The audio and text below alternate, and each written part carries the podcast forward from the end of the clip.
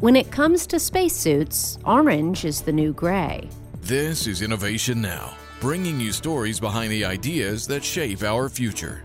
When astronauts are hours away from launching on Artemis missions to the moon, they'll put on brightly colored orange spacesuits called the Orion Crew Survival System Suit. Drawing on six decades of spaceflight experience, NASA has re engineered the suit worn on the space shuttle to enhance range of motion and improve safety for the astronauts.